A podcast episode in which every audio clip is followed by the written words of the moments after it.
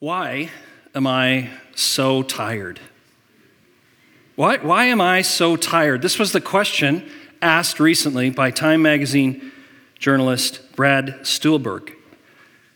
Uh, Brad's saying that according to the stats on Google, one of the most searched questions is why do I feel tired all the time? Perhaps you can relate. Perhaps it's understandable coming out of a pandemic where there is an increased level of stress and change and loss and uncertainty. It has sapped our energy. People are reporting a new level of weariness, and it's not just physical. People are saying, I feel tired inside, tired emotionally, maybe even tired spiritually. Some have said, you know, I just haven't resumed many of the spiritual practices that I used to have before the pandemic. Sometimes I wake up on a Sunday and it's just easier to just turn on the TV and watch the service, or maybe just forego that altogether. So, for those of us who are can relate, what, what do we do? Where do we turn? Do you sense a, a longing for a kind of renewal of strength, a renewal of inner power. We, we need it. Because frankly, we need power to keep our promises and our commitments, don't we? We need power to love those around us who, frankly, sometimes can be a little bit annoying. Amen? We need power to love those people. We need power to endure hardship and suffering. As I look out at this congregation, I know that some of you in the last several months have found yourself in a place you don't want to be. Life has taken you down a path that was unexpected and unwanted and uncomfortable. And we need power to be able to endure suffering and hardship, don't we? We need power to resist temptation to overcome addiction. We need power, as Mike mentioned last week, to live out of this gospel story that we've been called to. In the midst of all of the stories we're invited to find ourselves in, it's the gospel story. We need power to be able to do that. And one day, when Jesus was looking at his followers 2,000 years ago, about to send them out on mission, knowing that they would feel discouraged, they would feel powerless, they would feel weary, he said these words Luke 24 I'm going to send you what my Father has promised, but stay in the city until you have been clothed with power from on high. Acts 1 8. But you will receive power when the Holy Spirit comes on you, and you will be my witnesses in Jerusalem, in all Judea and Samaria, and to the ends of the earth. Jesus made a promise to his followers 2,000 years ago, and that promise holds to true to us today.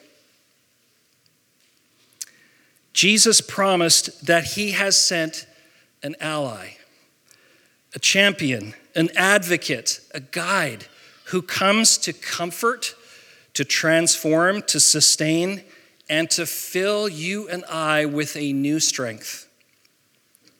We're beginning a series today on the gift of the Holy Spirit. In this post Easter season, Easter tide, we're looking at what is this gift that was promised to us? This gift of a renewing and strengthening power that has been promised to us. Who is the Holy Spirit? What is the nature of the Spirit's work? And over the next few weeks, we're going to look at some of the symbols we find in the scriptures. The Holy Spirit as our helper, our teacher, our intercessor. The Holy Spirit as a seal, a dove, fire, the one who renews us and renews the whole earth. And this morning, in this opening message, I want to sort of set the stage for what we're going to look at over these next coming weeks. And just to really simply back up and ask the question who, who is the Holy Spirit? And what, generally speaking, is the nature of the Spirit's work? What is this gift that has been promised to us? And how can we lean in and receive this gift of the Spirit. So, first, who is the Holy Spirit? You know, Christians uh, f- for, for thousands of years have believed that God exists as Trinity, as a triune, a triune God, three persons in one God. God as Father, God as Son, and God as Spirit. And let's just acknowledge right off the bat that God as Holy Spirit is a little weird to us. I mean, God as Father, we understand that. We understand the image of a father, so we can kind of make that connection in our heads. And God the Son, miraculous, no question. But we, we kind of get it. We understand and can wrap our minds around this image. But God as spirit, well, what does that even mean?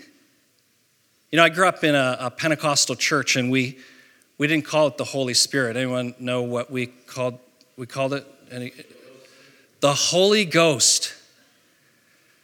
Know, as a kid, I was like, ghosts are scary. Stay away from ghosts. And then I show up at church and they're talking about the Holy Ghost. Um, no, ghosts are scary, but not this one. This one is good. You know, really confusing as a young kid, the Holy Ghost. How, how do we make sense of this? Well, let's back up for a moment. And I want to look at the early pages of the scriptural story. We're going to do a, a bit of a, a whirlwind tour through the Old Testament, real quick, okay? Just to back up, because in the early pages of the Bible story, the creation story, we get this picture of God creating the heavens and the earth. And it says that it was dark and there was a picture of chaos and void, and the Spirit of God hovered over the waters. And in the next few verses, we read that the Spirit of God brought order into that chaos. The Spirit of God brought beauty and brought life and this, the word that's used here is the word ruach, which, which means, it has a number of nuances, but for us it means wind. So think about this. We know, we, we know the power of the wind. We can't see the wind, it's invisible, but we know it's real. We see what it does. We can't control it. Second nuance is the word breath. If you're not if you're not breathing, you're not alive. And we know with each breath that that sort of gives us life. And so here's some pictures of what the Spirit is, who the Spirit is, the wind and the breath of God. The Holy Spirit is God's personal and empowering presence, which is given to us. And in the Old Testament, as we continue, we see that the Holy Spirit enabled people to do things that they couldn't do on their own. For example, we read about Joseph, who was able by the Spirit to interpret.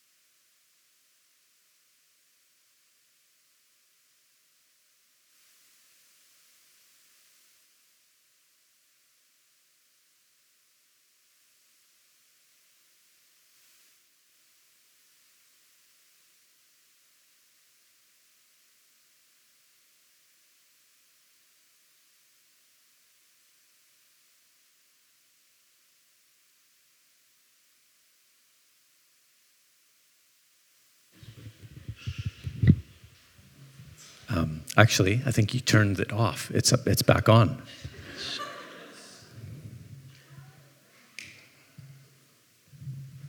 You will receive power.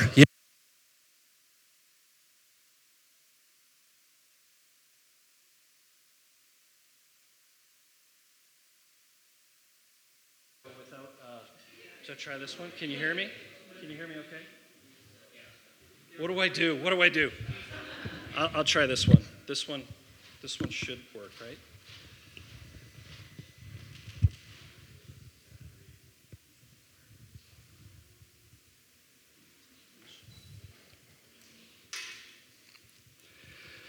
I'm just remembering that Matt said check the batteries on that mic before you start, which I didn't do. So my fault there. So the Spirit empowers God's people to do things that they can't do on their own. And then we find that the prophets of God came along and they were able to share things that no one else could see. They were able to share things from God's perspective and bring insight. One of the prophets, Ezekiel, said this about a promise that would come later For I will take you out of the nations. They had been scattered at this point. I will gather you from all the countries and bring you back into your own land. I will sprinkle clean water on you, and you will be clean. I will cleanse you from all your impurities and from all your idols. I will give you a new heart and put a new spirit in you. I will, remove, I will remove from you your heart of stone and give you a heart of flesh. I will put my spirit in you and move you to follow my decrees and to be careful to keep my laws. The promise was is that this gift of the spirit which seemed to be given in certain select people and situations, was going to be available to all of God's people to empower them, to give them a new heart, new desires, a new inner strength to love God and to love others. And then, in the culmination of the biblical story, arrives Jesus. And at his baptism, what happens? He receives this voice of affirmation and then the Spirit descends on him like a dove. This beautiful moment. You know, at the baptisms last week, I asked that we could get four doves that would just arrive and land on our baptismal candidates. I, I didn't think that was too much to ask. Ryan and Mike couldn't work that out, but next time, that's not too much to ask, is it? Uh, the Spirit of God, which descends on Jesus and now empowers him and we see profound and powerful teaching. Jesus, in his first sermon, says, The Spirit of the Lord is upon me. He, he ministers, heals, redeems, resurrects in the power of the Spirit of God. And then, as we celebrated last week, what happens on Good Friday? Jesus is nailed to a Roman cross, and on Sunday morning, he is resurrected by the power of the Holy Spirit. And then get this, I'm jumping a little bit ahead, but Paul says the same Spirit that raised Christ from the dead now dwells in you.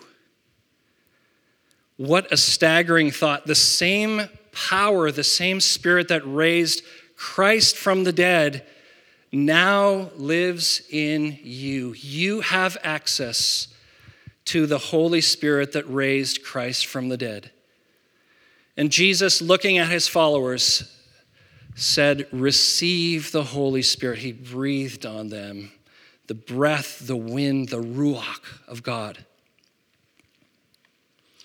The Spirit is God's empowering presence given to us to live in us, to do things that we can't otherwise do. And as we're going to see in this series, the spirit empowered followers of Jesus spoke in other languages to be able to testify to who God was. They went out with a boldness and a conviction and a profound inner strength because of the power of the Spirit. I want to just highlight two brief things, again, to set the stage for what we're going to talk about in these next few weeks about the nature of the Spirit's work in our lives. First, the Holy Spirit empowers, as we've been talking about. The Holy Spirit empowers us to do that which we can't do on our own. The Holy Spirit helps us to live a life that God calls us to, to live like Christ. Now you're saying, Jade, that's really, really general.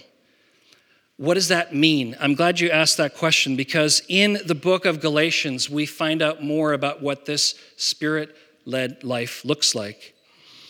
In Galatians 5, the Holy Spirit produces this kind of fruit in our lives love, joy, peace, patience, kindness, goodness, faithfulness, gentleness and self control.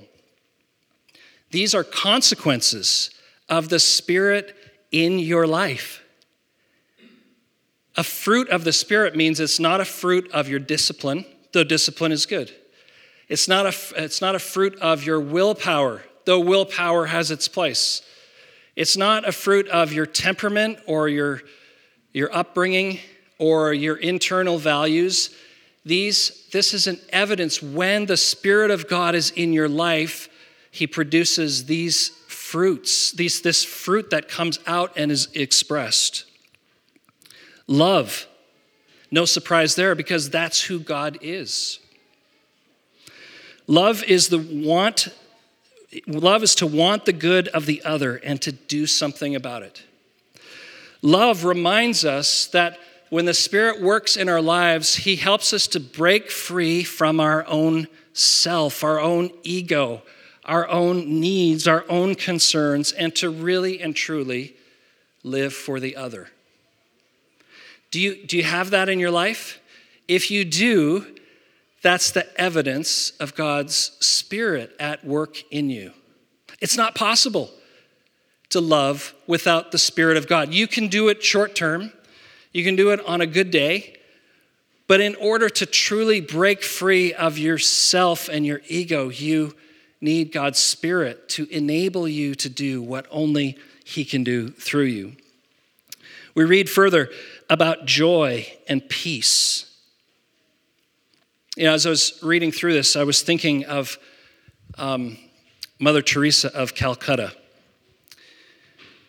You know, when a preacher runs out of stories, uh, Mother Teresa of Calcutta is kind of a go to. Um, but one of the things that, that was mentioned about Mother Teresa is this presence of joy in her life, this presence of, of, of peace and joyful presence.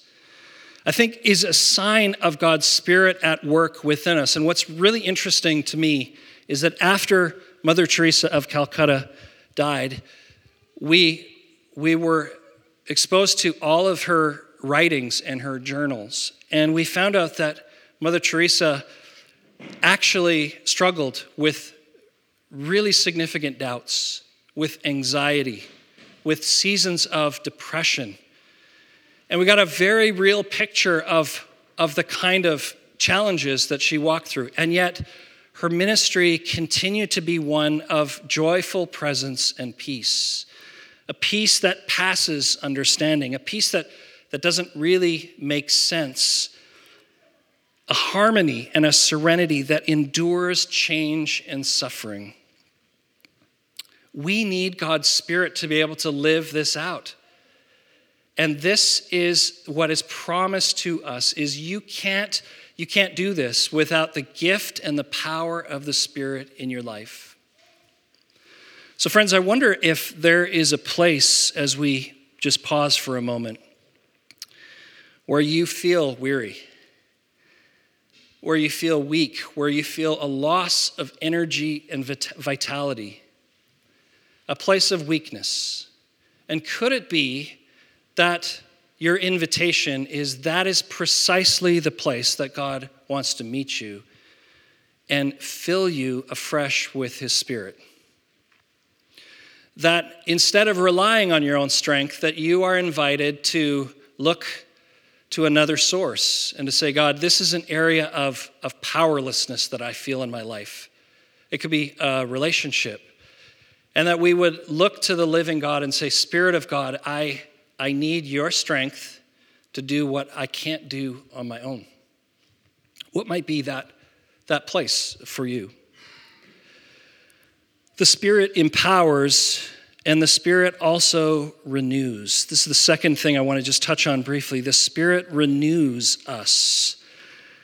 The Spirit helps the good news of Jesus Christ to come alive in us. Just as the Spirit once created the first human being, and we read in that early Genesis story that after God had fashioned man out of the dust, he, he breathed life into his nostrils and he became a living human being. So God's Spirit breathes life into us and renews us. The, the Holy Spirit helps the gospel to come alive in our lives. John Wesley is a towering figure in the history of the church. And uh, as I read a little bit, reminded myself about Wesley's um, life, I was really impressed. Lived in England in the 18th century. Wesley was devoutly religious. He was part of a club at Oxford called the Holy Club. Terrible name. I'm not in marketing, but I would have advised them to change that name. Uh, but the reason they were called the Holy Club is because of their devout religious practices. Get this uh, Wesley fasted twice a week, he visited people in prison, he had a ministry among the poor. And this one was particularly touching to me. When people were sick and dying, he would go and hold their hands and pray with them. He had remarkable activity and output for God. But there was a problem for Wesley is that he felt very distant from God. He felt frustrated.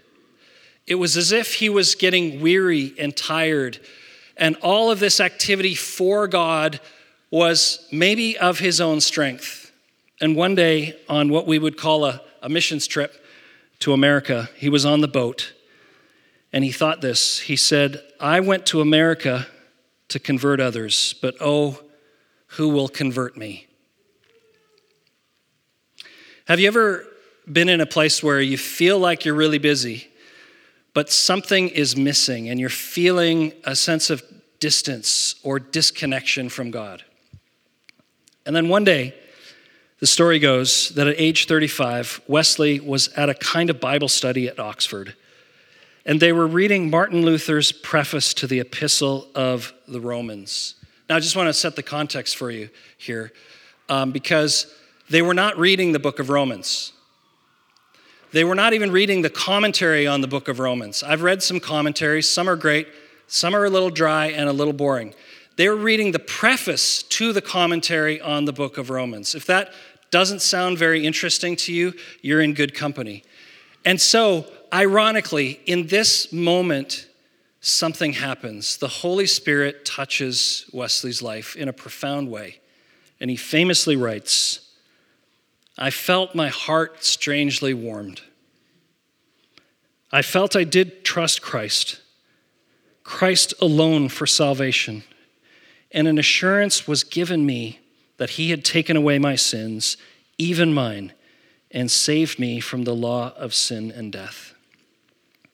That moment forever changed Wesley. He said, My, my faith went from being the faith of a servant to the faith of a son.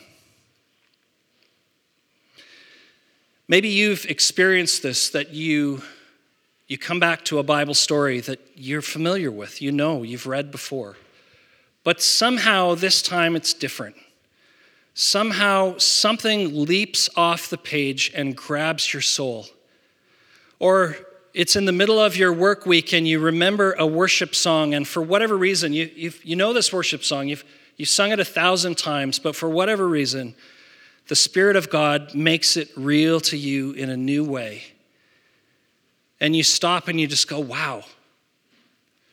The Spirit of God is the one who renews us, renews our faith. Do you, those of you who have followed Christ for a long time, you know the Bible.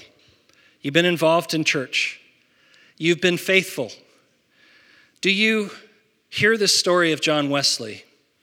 Do you hear this promise of the Spirit of God? Do you sense your own weariness? And does something stir within you? Lord, come, Holy Spirit, and touch my life again. Renew me.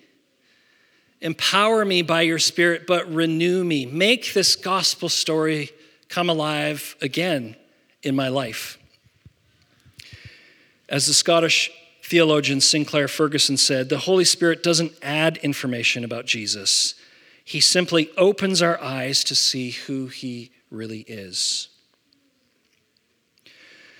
So, what do we do with this? Where do we go from here? Well, for those of us who are feeling depleted and weary and longing for a fresh touch of the Holy Spirit, I want to offer you a prayer that always works.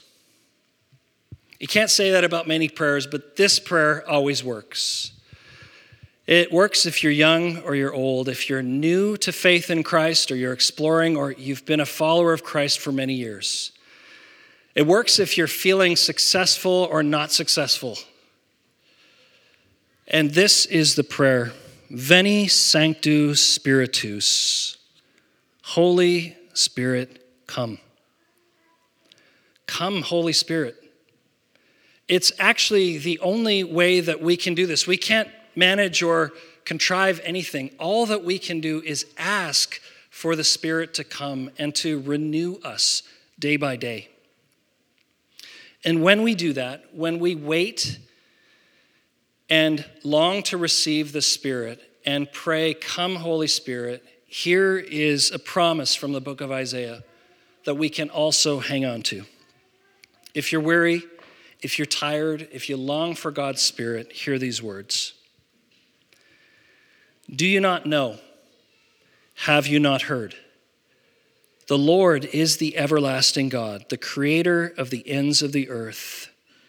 He will not grow tired or weary, In his understanding no one can fathom. He gives strength to the weary and increases the power of the weak. Even youths grow tired and weary, and young men stumble and fall. But those who hope, those who wait on the Lord, will renew their strength. They will soar on wings like eagles. They will run and not grow weary. They will walk and not be faint. Let's pray together.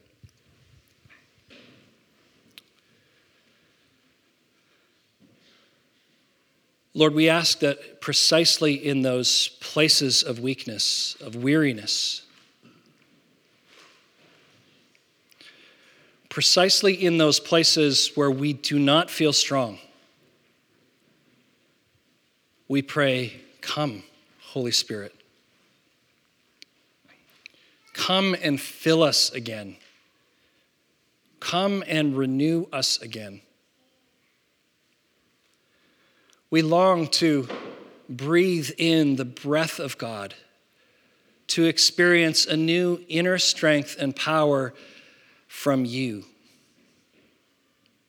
I pray for this community here that today and through this series that we will find ourselves again and again praying, Come, Holy Spirit. Come and do what only you can do. Renew us. In Christ's name, amen.